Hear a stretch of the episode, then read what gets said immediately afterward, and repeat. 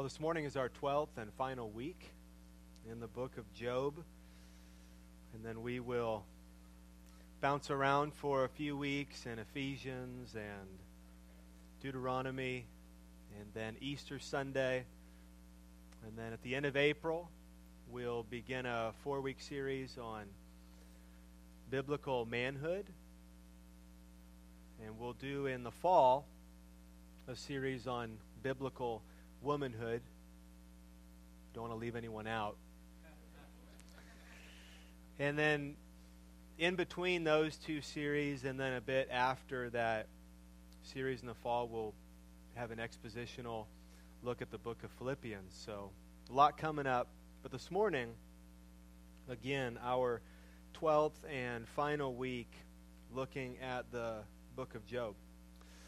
The God-fearing man Job lived for a very long time, at least 140 years. And in those 140 years, Job probably faced a lot of trouble. You can't live 140 years without some pain, without some suffering, without some trial and trouble. But none of them would have compared to the trial that he faced relatively early in his life, the trial which is written of in the book of Job that we've been studying together. But Job nearly died. He nearly died. His body was covered from head to toe with sores.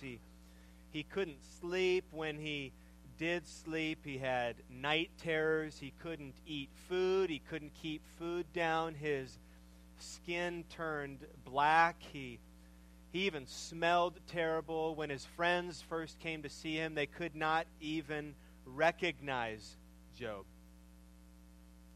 And all of that physical torture was going on as Job was dealing with the total loss of his livelihood and the death of his 10 children.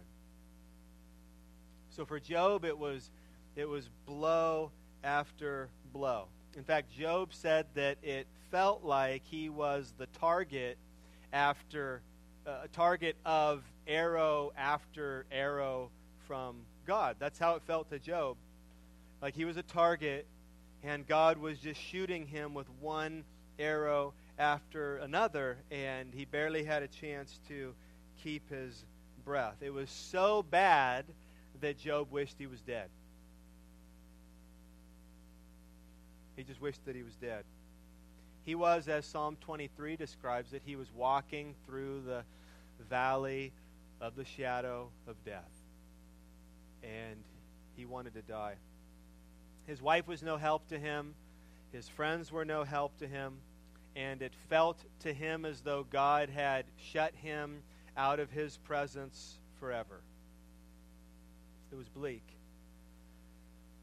And then one day, after Job had just about given up, a storm blew in. And out of this storm, God spoke.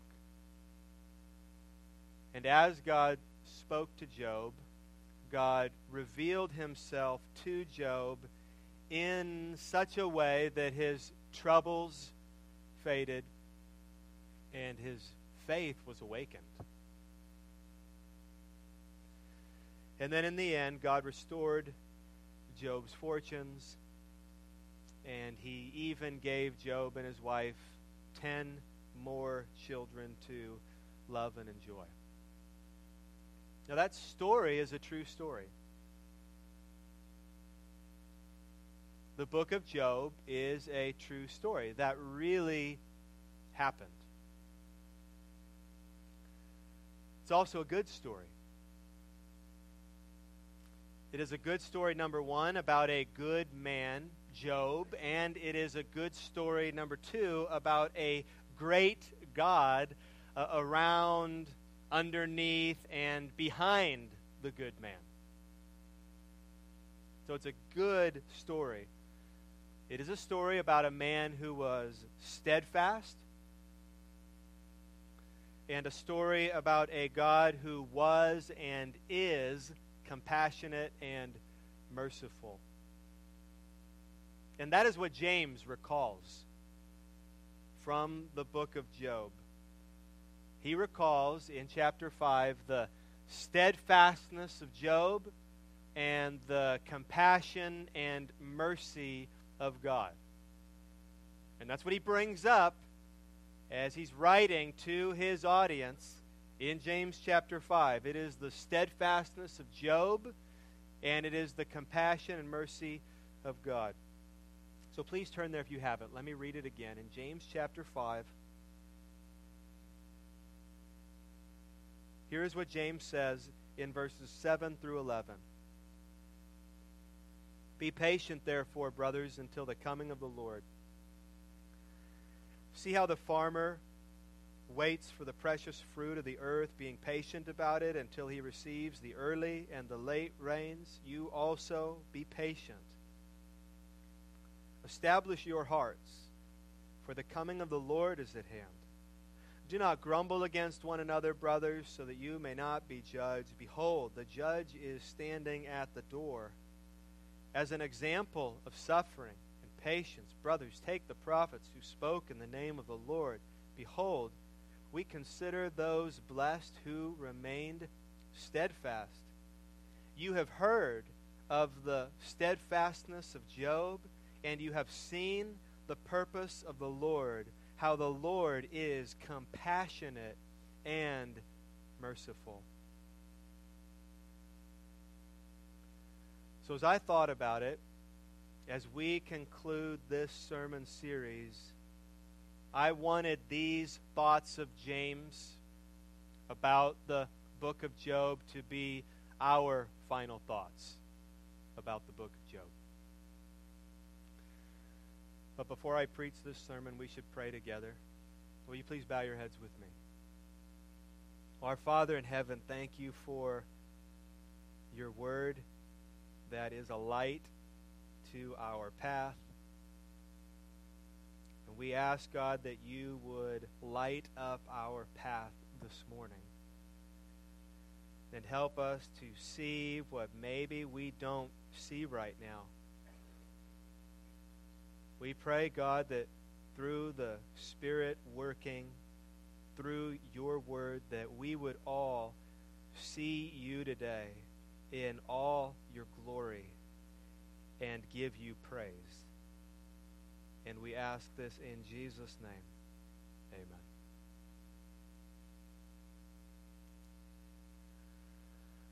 Well, suffering is a major theme in the book of James, just like suffering is a major theme in the book of Job.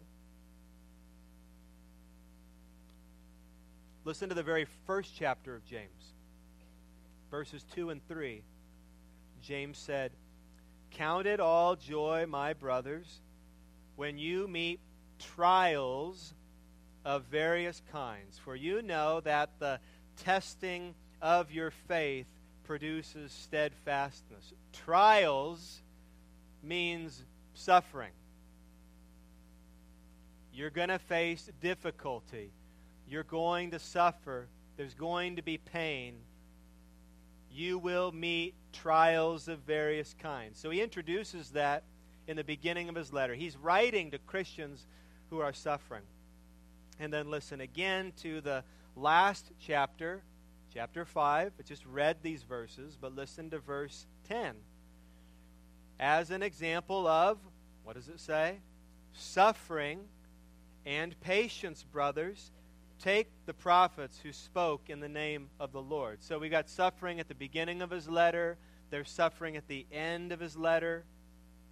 And James is writing, and he is calling Christians to be patient and steadfast in their trials. While you're in a trial, while you are suffering, be steadfast. So James is encouraging these suffering Christians, and of course, you suffering Christians. James was saying these words inspired by God for them and for everyone else who would read these words, like you. And James was writing these words to suffering Christians to encourage them, to encourage you to stay faithful, to be steadfast, to endure, to not give up like Job is the example we know and the example that James gives.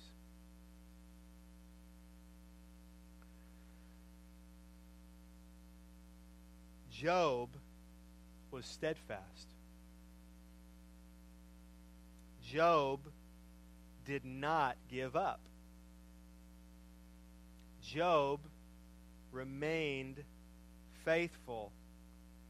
Job endured. But that's not all James sees in the book of Job.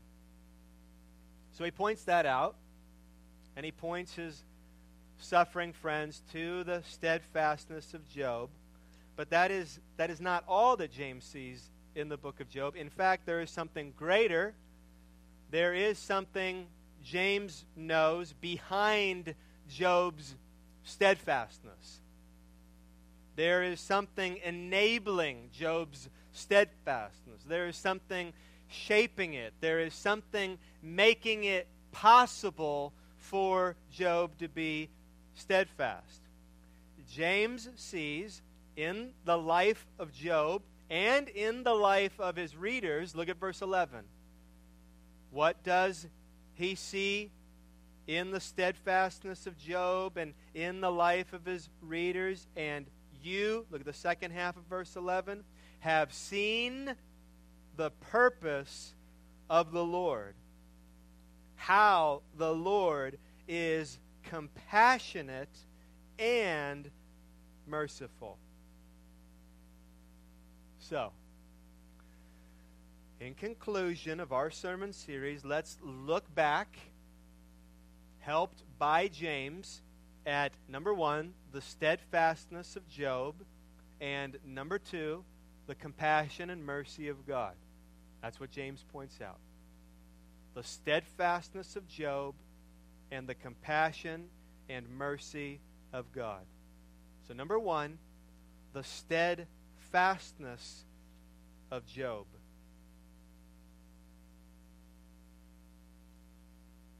The word he uses for steadfast refers to stickability. These are actually words. I didn't know these were actually words. Stickability or stick-to-itiveness. I like words like that. Just kind of make them up. There was this stickability about Job, or this stick-to-itiveness, according to James, and we would all have to agree, those of us who've been studying Job, we would have to agree that Job, he suffered, but he was steadfast. He stood his ground. He stood his ground. His faith did not break. He remained steadfast. And remember something. Think back to the beginning of the book of Job. That is exactly what Satan said would not happen if Job was tested. He would not remain steadfast if he suffered. That is what Satan said to God. Here are his exact words in chapter 1, verse 10 and 11. Satan said to God about Job, "Have you not put a hedge around him and his house and all that he has on every side? You have blessed the work of his hands, and his possessions have increased in the land." So Satan's getting at something there with God. Well, Job is blessed. He's got a lot of money. He's got 10 kids. Things have gone pretty well for him. And then Satan said, but to God, "Stretch out your hand and touch all that he has, and he will curse you to your face. In other words, he will not be steadfast. It's a sham. It's a veneer. And if you test him, if you bring suffering into his life, he'll not remain steadfast. He will curse you to your face. He said it again to God in chapter 2, verse 4 and 5. Skin for skin, Satan said to God. All that a man has, he will give for his life. But stretch out your hand and touch his bone and his flesh. Make him sick, God. If you do that, he will, what did Satan say? He will curse you to your face. That's what this whole book has been about. This trial has been about. This suffering has been about. Satan said he will not keep his faith. He will not still love you. He will not remain steadfast. And then what happened?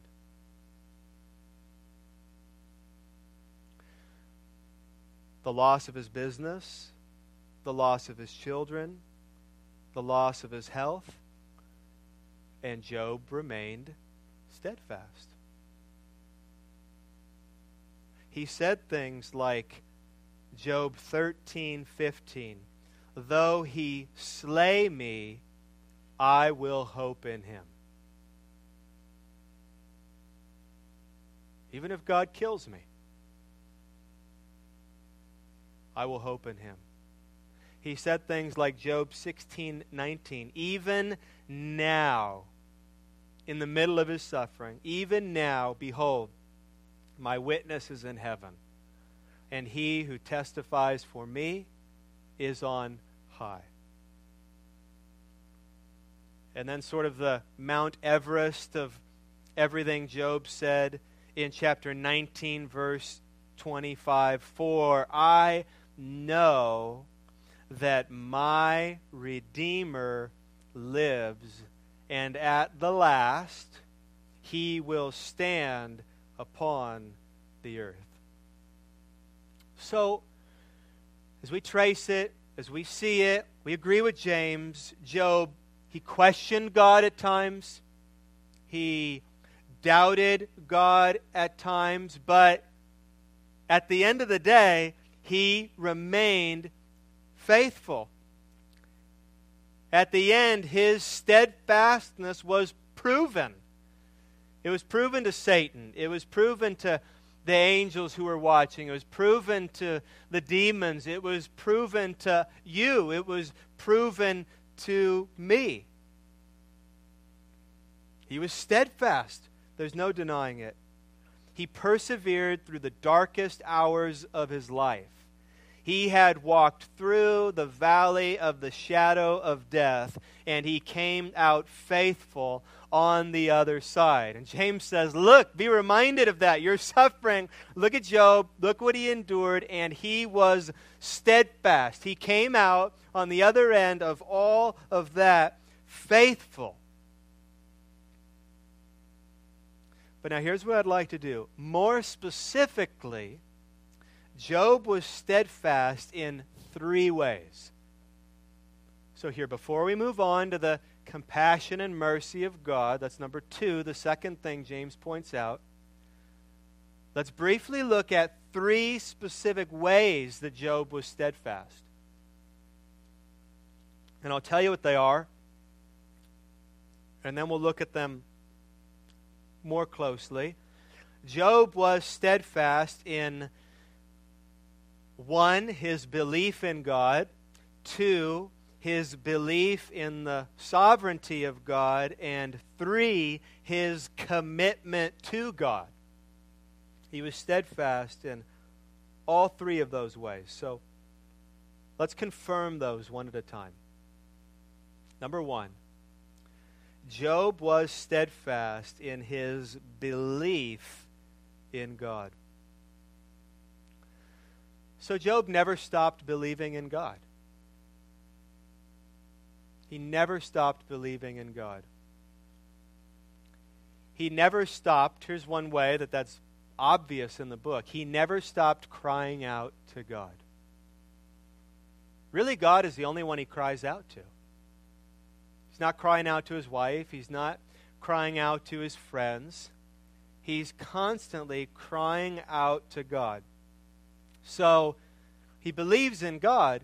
His questions, his doubts, his complaints, even his anger, all directed at God, because he believes in God. Suffering people, especially when they suffer to the degree that Job did or something close to that, and you may have experienced this or know this, that suffering people are typically tempted to abandon belief in God. Somehow it feels typically to people who are suffering like abandoning belief in God will somehow help. But Job didn't. That's significant. He was steadfast in his belief in God. No matter what happened, Job knew God was real. He knew God was real. Number two, Job was steadfast in his belief in the sovereignty of God. Job was steadfast in his belief in the sovereignty of God. There were times where Job doubted the goodness of God. That seems pretty clear. Especially he doubted God's goodness toward himself. There were times when he questioned whether or not, because of what was happening and knowing that God was behind it, ultimately, he questioned, God, do you really love me? Are you really for me? But he never doubted the sovereignty of God. He never doubted the sovereignty of God. He affirmed it, remember, at the very beginning of his trial in chapter 1 and 2. He affirmed the sovereignty of God, and he never stopped. He affirms it in the very last words he said in chapter 42. So from first words to last words, he is steadfast in his belief in the sovereignty of God. Job knew that absolutely nothing happens outside of God's decree, God's desire, God's wish. Job knew nothing happened outside of God's decree. Job knew that everything was a part of God's plan. Everything, Deuteronomy 29:29. Everything was a part of God's secret will. He understood that the thieves who came to his family, that the murderers who came to his business, he knew that the wind, he knew that the fire, he knew that all of that was, as the theologians say, secondary causes. And behind all those secondary causes was God, the primary cause. He knew that everything that was happening was a part of God's plan. He knew that nothing that was happening was taking God by surprise. So think about this. Job could have denied the existence of God. Job could have denied the sovereignty of God.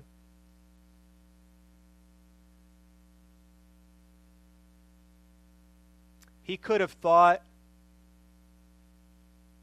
well, I'm feeling, because I know God's hand is behind all this, I'm feeling like God does not love me.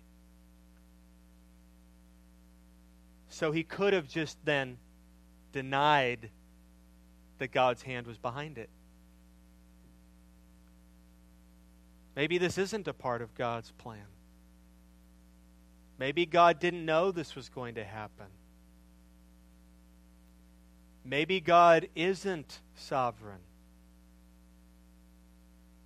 It may have provided some temporary comfort and relief for Job, because it was hard for him clearly to accept that God's hand was behind the suffering in his life, but he never doubted it. He affirms it over and over and over. It is also true, in my experience, that suffering people are often tempted to abandon belief in the sovereignty of God. Often tempted to abandon belief in the sovereignty of God, thinking that it will help, and they often do, but Job didn't. That is significant. Job was steadfast. Job knew that God was real. Job knew that God was mighty. And he held on. Just held on for dear life. Held on to his belief in God and his belief in the sovereignty of God. And we watch where that takes him. And he never lets go. And then number three, Job was steadfast in his commitment to God. He was steadfast in his commitment to God. He never followed his wife's advice.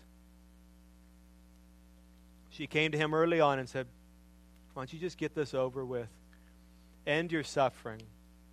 Just curse God and die." Job never cursed God. Job never denied God. Job never abandoned God. Suffering people are often tempted to abandon their faith, and some do. But Job didn't. That is significant. Job knew God was real. Job knew God was mighty. And Job knew God could be trusted. And so he stayed steadfast in his commitment to God.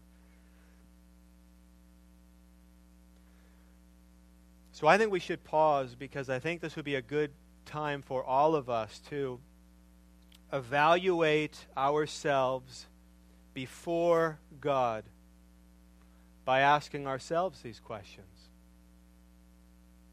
Do you know God is real? Do you know God is mighty?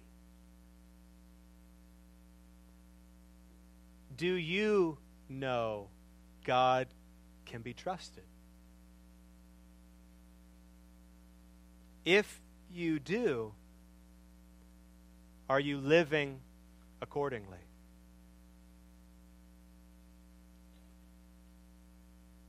Are you living as if you believe in God?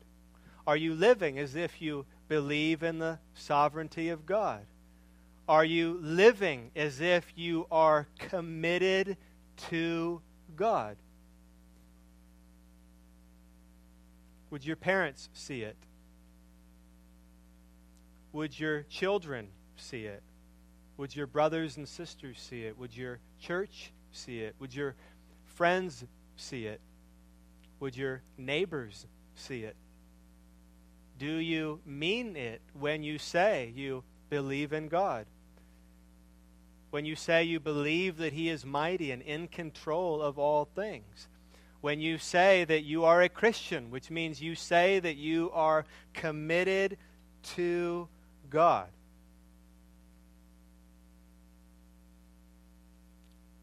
It was proven true in Job. So there it is. We know it's true. Job is an example to us. James was wise to point suffering Christians back to the steadfastness of Job. It's the only place in the entire New Testament Job is mentioned. And it is great use of the man Job. But again, that is not all that James sees in the book of Job. In fact, that is not even the greatest storyline in the book of Job. It never is. The point of the book of Job is not be a Job. All right? It's not the point of the book of Daniel. Be a Daniel. That's not the point of this. The point is always, you know this, the point is always God. Job is not the hero. God is the hero. So we're not surprised that James doesn't just say, hey, you guys need to focus on Job and imitate Job. Job is he does that, but there's more that he sees. The greatest storyline that James sees in Job, the most important thing for suffering Christians to grasp, if they are to be steadfast like Job, is the compassion and mercy of God.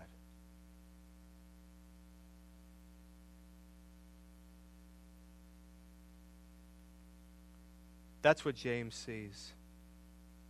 Listen to verse 11 again. Hear it in verse 11. Behold, we consider those blessed who remained steadfast. You have heard of the steadfastness of Job, and you have seen the purpose of the Lord, how the Lord is compassionate and merciful. Okay, so we are done with the steadfastness of Job, and now let's look, number two, where we needed to get, the compassion and mercy of God. That's what we've got to leave the book of Job with. The compassion and mercy of God. So let me ask you, do you see the compassion and mercy of God in the book of Job? Think about this with me.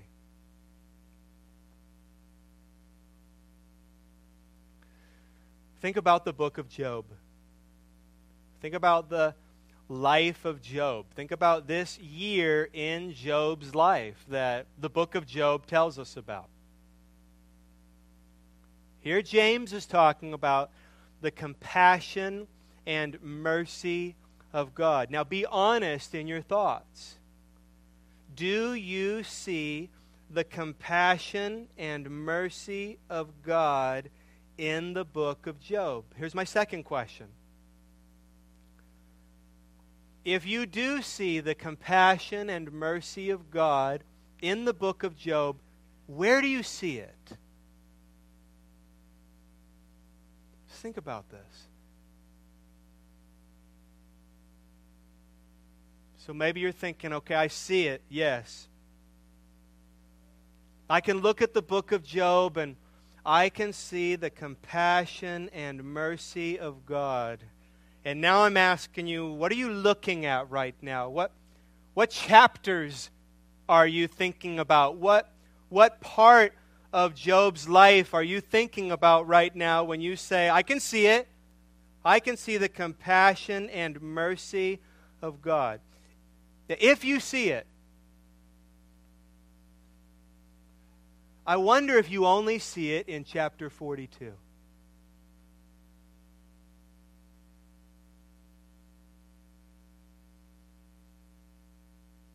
Or maybe you see it in chapter 42. This is when God comes and restores Job's fortunes. I see compassion. I see mercy. Maybe you also, I wonder, if you see it in chapters 38 through 41. When God finally, right? 37 chapters of, where are you, God? 37 chapters of, have mercy on me. Have mercy on me. And then finally, thank you, God, finally, chapter 38. God comes and reveals himself to Job. So if you see compassion and mercy in the book of Job and in the life of Job, I'm wondering if, and betting that maybe a lot of you see it in chapter 42, or you see it in chapters 38 through 41, but listen to James again. Is that where James sees it? Listen to James again. We're just focusing, right, on the second half of verse 11. That's where this compassion and mercy comes up. James said, "You have heard of the steadfastness of Job, and you have seen the purpose of the Lord, how the Lord is compassionate and merciful." Okay, so James did not say, maybe this contrast will move us along. James did not say, just read that verse with me again. It's going to help if you visualize this with me. James did not say, "You have heard of the steadfastness of Job." He said that. But he didn't then say, "And you have heard how the Lord delivered Job, how the Lord was compassionate and merciful." Well, wouldn't that be easier? Wouldn't that be easier to see compassion and mercy in the deliverance? That's where many of you were seeing it when I asked you, do you see compassion and mercy from God in the book of Job? You were thinking about, yes, when God came and delivered Job in chapters 38 through 41 and in chapter 42. But that is not what Job says. It would have been easier, or James, it would have been easier if James said that for me. If he said, "Listen, you have heard how the Lord delivered Job and how the Lord was compassionate and merciful." Where do we see the compassion and mercy of God in the book of Job when he delivers Job? I'm thinking. When he reveals himself through his words in that storm, when he restores Job's fortunes, when he gives him 10 more children, that is when the Lord was compassionate and merciful, finally. And that would have been easier. But that is not what James says.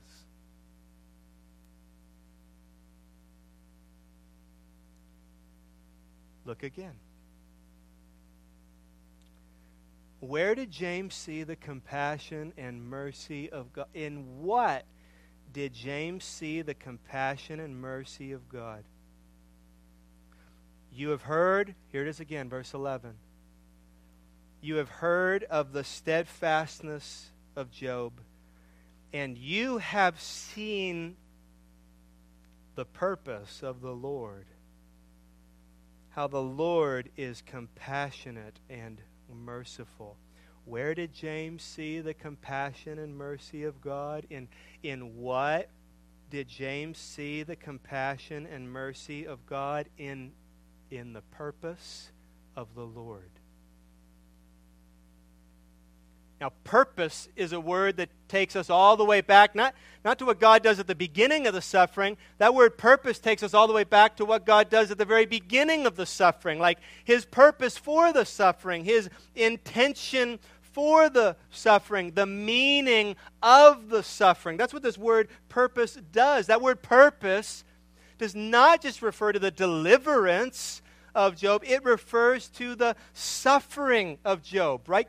God had a purpose in the suffering of Job. And James says, you see that? You see how compassionate and merciful God was to Job in allowing him to suffer?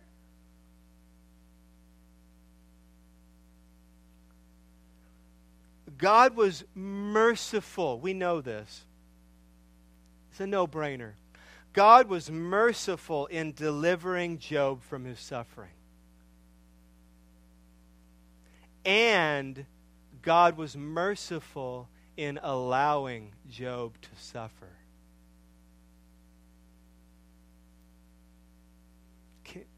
Can we handle that? Some of us are already tempted to say, yeah, maybe God is not sovereign over all things. Feel that temptation? I have. Wait a minute, God is not just being merciful in chapter 42 and in chapters 38 through 41. God was merciful in allowing Job to suffer. The deliverance was merciful, and the suffering was also merciful. The deliverance was a miracle. The suffering was a miracle. It was all from God. And it was all for Job's good. And James says, hey, look at the purpose. Look at the purpose, the meaning, the intention, what got this whole ball rolling. Job chapter 1, chapter 2. He says, see that, and see what in that the Lord is compassionate and merciful. Not just in his delivering of Job or his delivering of you, Christian.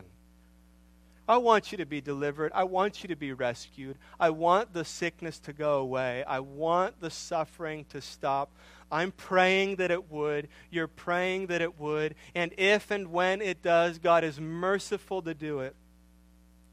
But the pain is also his mercy.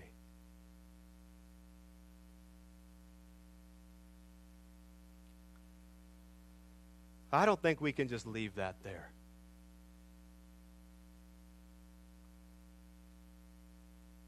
I'm not ready for prayer and dismissal yet.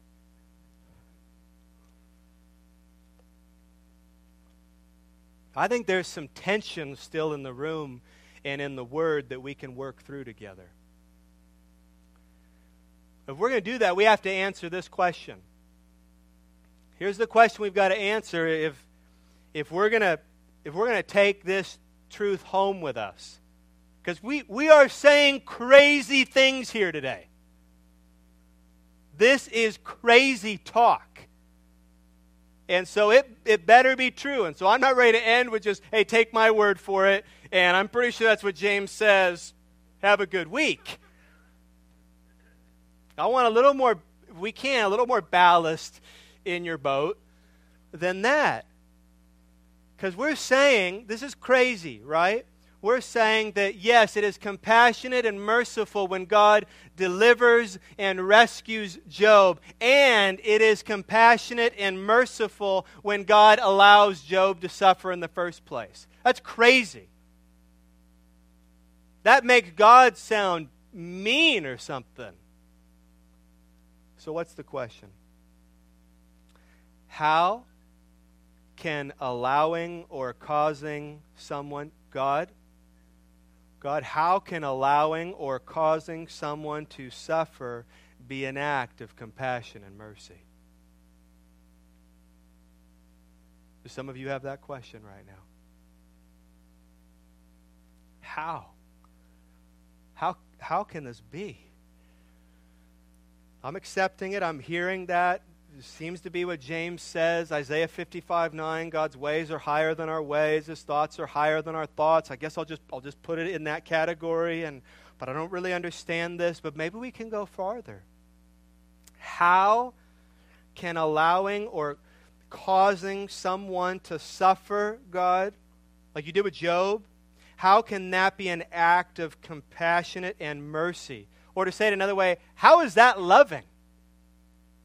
How is that loving? Wouldn't it have been more compassionate and suffering to not permit Satan to inflict Job? Here's where we start to think how we would do things.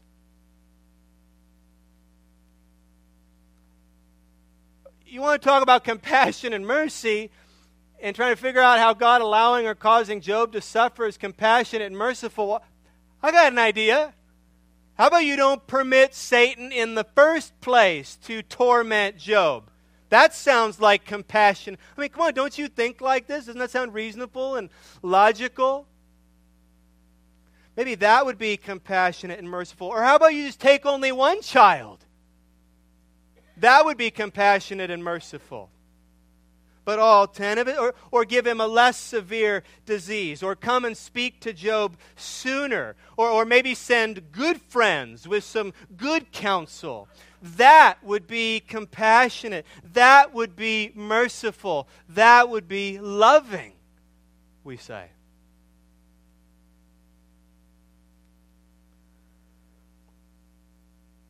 And so we think, maybe, or are tempted to think that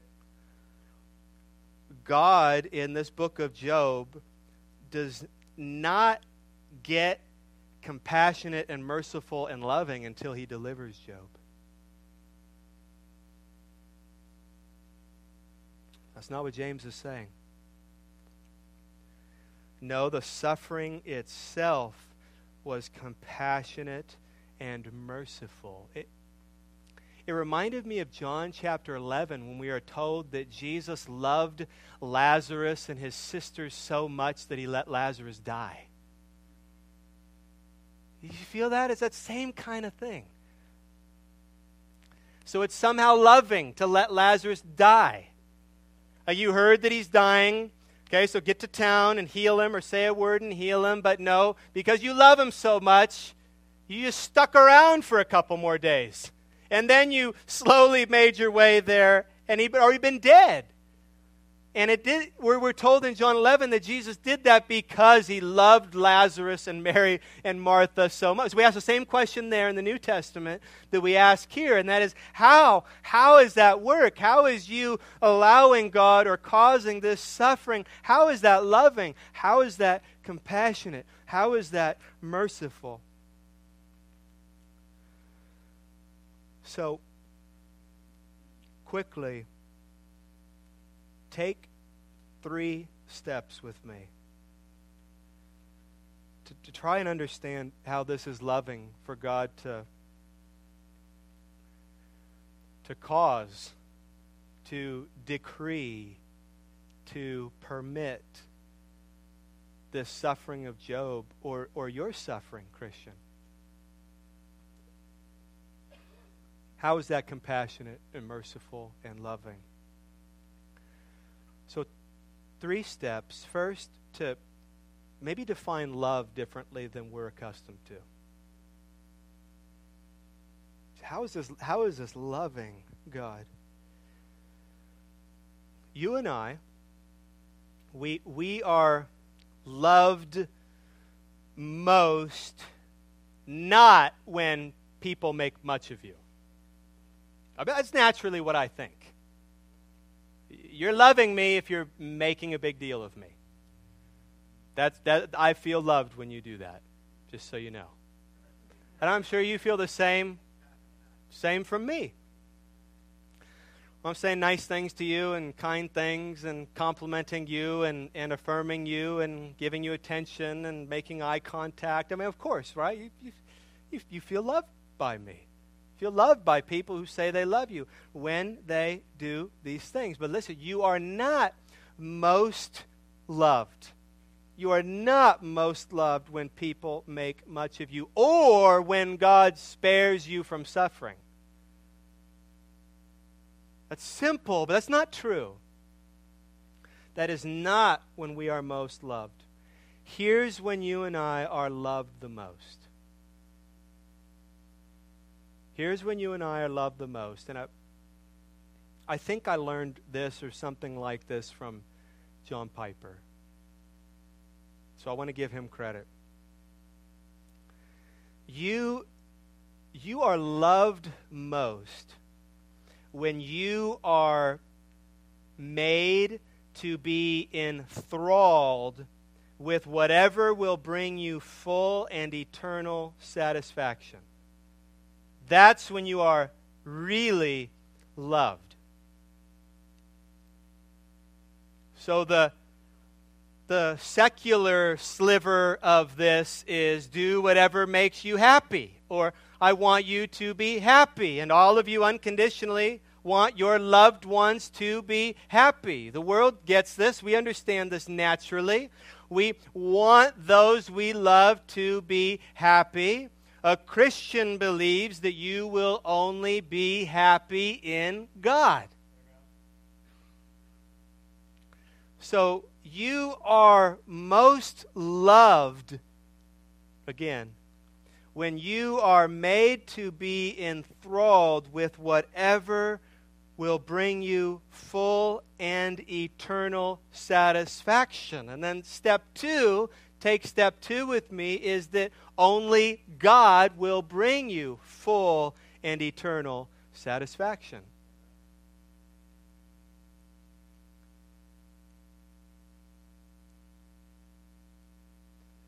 So you are loved when you are made to be enthralled with or consumed by whatever will bring you full and eternal satisfaction. And step two, God alone will bring you full and eternal satisfaction. And then step three, so you are loved when you are made to see God. So Christian, that's how you love the people you love. I mean, that's how you really love them. That's not the only way you love them. But the ultimate way you love the people you say you love is to help them see God. You want your kids to see God. You want your friends to see God. You want your family members to see God because you know that they will only be happy. They will only be fully and eternally satisfied and joyful in God. So you want to help people not to make much of themselves, but to make much of God. And that's loving, whatever it takes.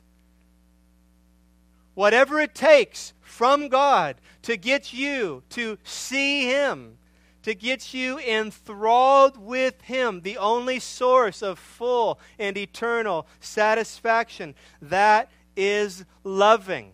And what, remember with me now, what did Job say when God came to him in his suffering? He was still suffering. And what were some of the last words Job said in chapter 42, verse 5?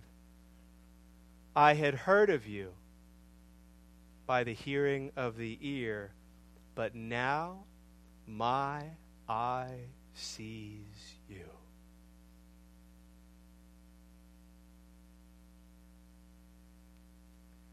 So put that together.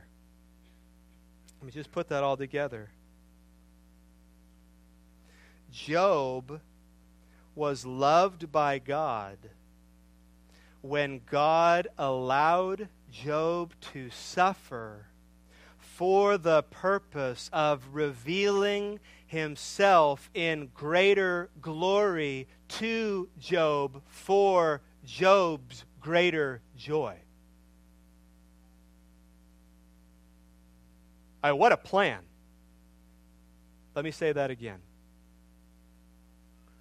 Job was loved by God. He was being loved by God when God allowed Job to suffer for, as James points out, the purpose of revealing Himself in greater glory to Job for Job's greater joy.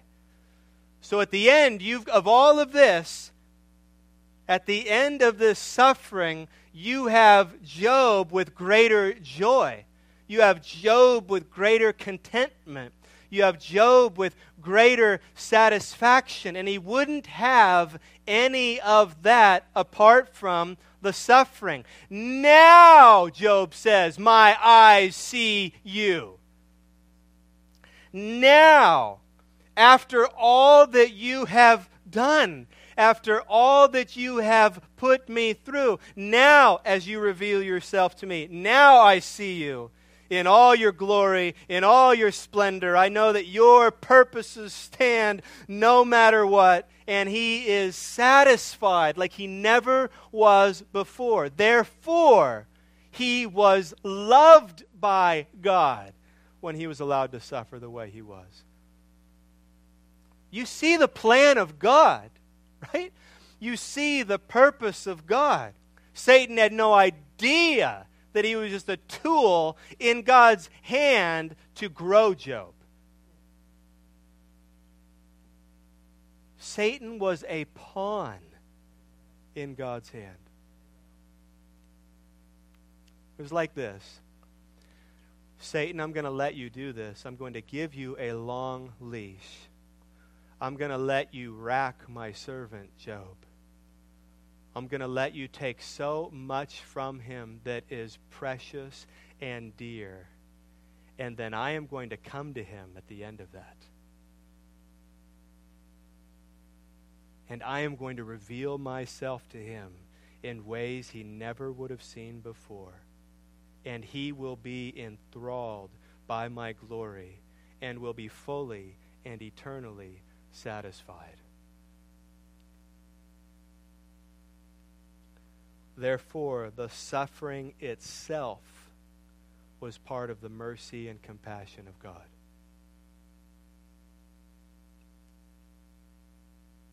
And that's true for every single one of you Christians who suffer. No matter how great the suffering. This is what it means in Romans 8 when it says that God is working all things together, including your suffering, for your good. Think of it this way. Everything you've lost will be made up to you, whether in this life or in the life to come. And it will serve to make your joy even greater.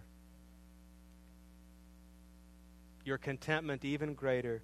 Your satisfaction even greater. So this makes sense of scriptures that we read. One of them in Job, like chapter 5, verse 18. For he wounds, but he binds up. He shatters, but his hands heal. He's Lord over all of it.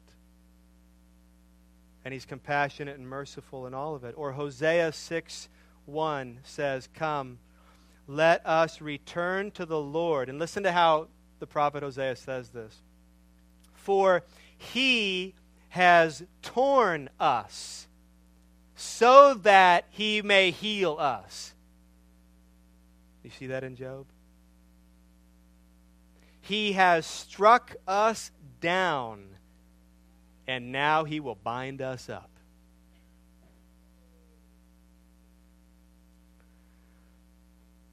This is what William Cowper was talking about, who suffered so much in the 18th century when he wrote, and here's one verse from the song that we sing.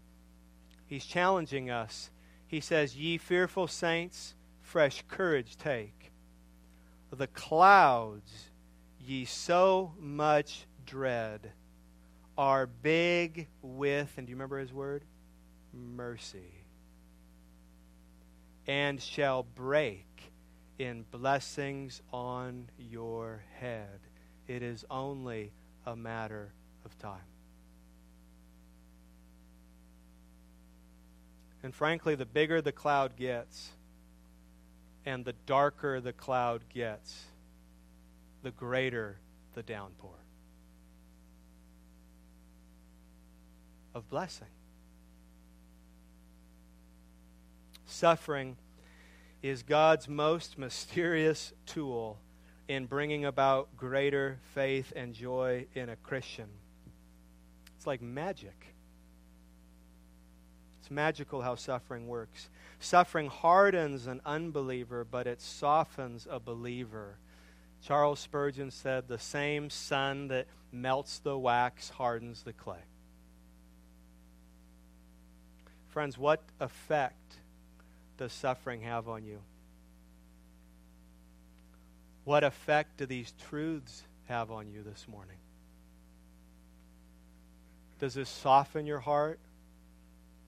Or does this harden your heart? If it hardens your heart, you should be alarmed. You should cry out to God that he would change your heart, that he would soften your heart. If this truth, though, softens your heart, if this truth helps your heart, know that you most likely belong to Christ.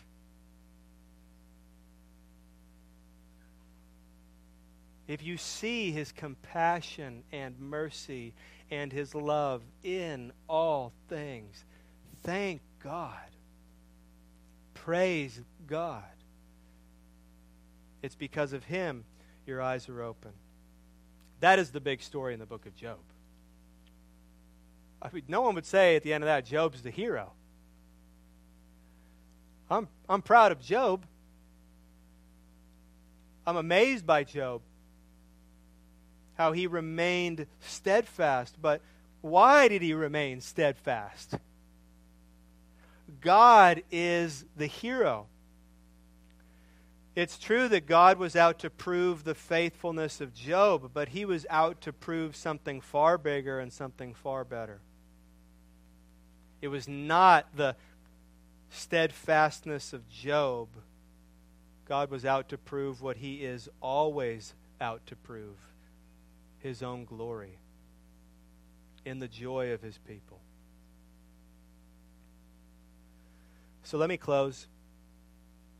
I've read these words before, and I'll read them again. William Cooper had a great friend and pastor named John Newton who wrote Amazing Grace, and John Newton was largely to credit for keeping William Cooper somewhat spiritually healthy through his massive bouts of depression and in and out of what we would call today mental hospitals, what they called then insane asylums. And he wrote beautiful poetry and clearly knew the Lord. So Mr. Newton was very helpful to him, and Mr. Newton had learned that suffering was God's mysterious tool for the Christian. So he wrote this hymn. I asked the Lord that I might grow in faith and love and every grace, might more of his salvation know, and seek more earnestly his face. And I bet Job prayed that. Something like that. I hoped, John Newton said, that in some favored hour at once he'd answer my request and by his love's constraining power subdue my sins and give me rest. Instead of this, he made me feel the hidden evils of my heart and let the angry powers of hell assault my soul in every part. Yea, more, with his own hand he seemed intent to aggravate my woe, crossed all the fair designs I schemed, blasted my gourds and laid me low. Lord, why is this? I trembling cried. Wilt thou pursue thy worm to death? 'Tis in this way, the Lord replied, I answer prayer for grace and faith. These inward trials I employ, from self and pride to set thee free, and break thy schemes of earthly joy, that thou mayest find thy all in me. Let's pray. Our Father in heaven, help us to find all of our joy in you. And whatever it is, God, that works for you to bring us greater joy and to bring you greater glory, God. We see this morning the importance of it. But God, our hearts still resist it at times, and we don't want to be uncomfortable, and we don't want to endure. So God, make us a more faithful people. Give us the strength we need and the endurance we need to be steadfast like our brother Job, so that you would be glorified in us and we would be joyful in you. And we ask this in Jesus' name. Amen.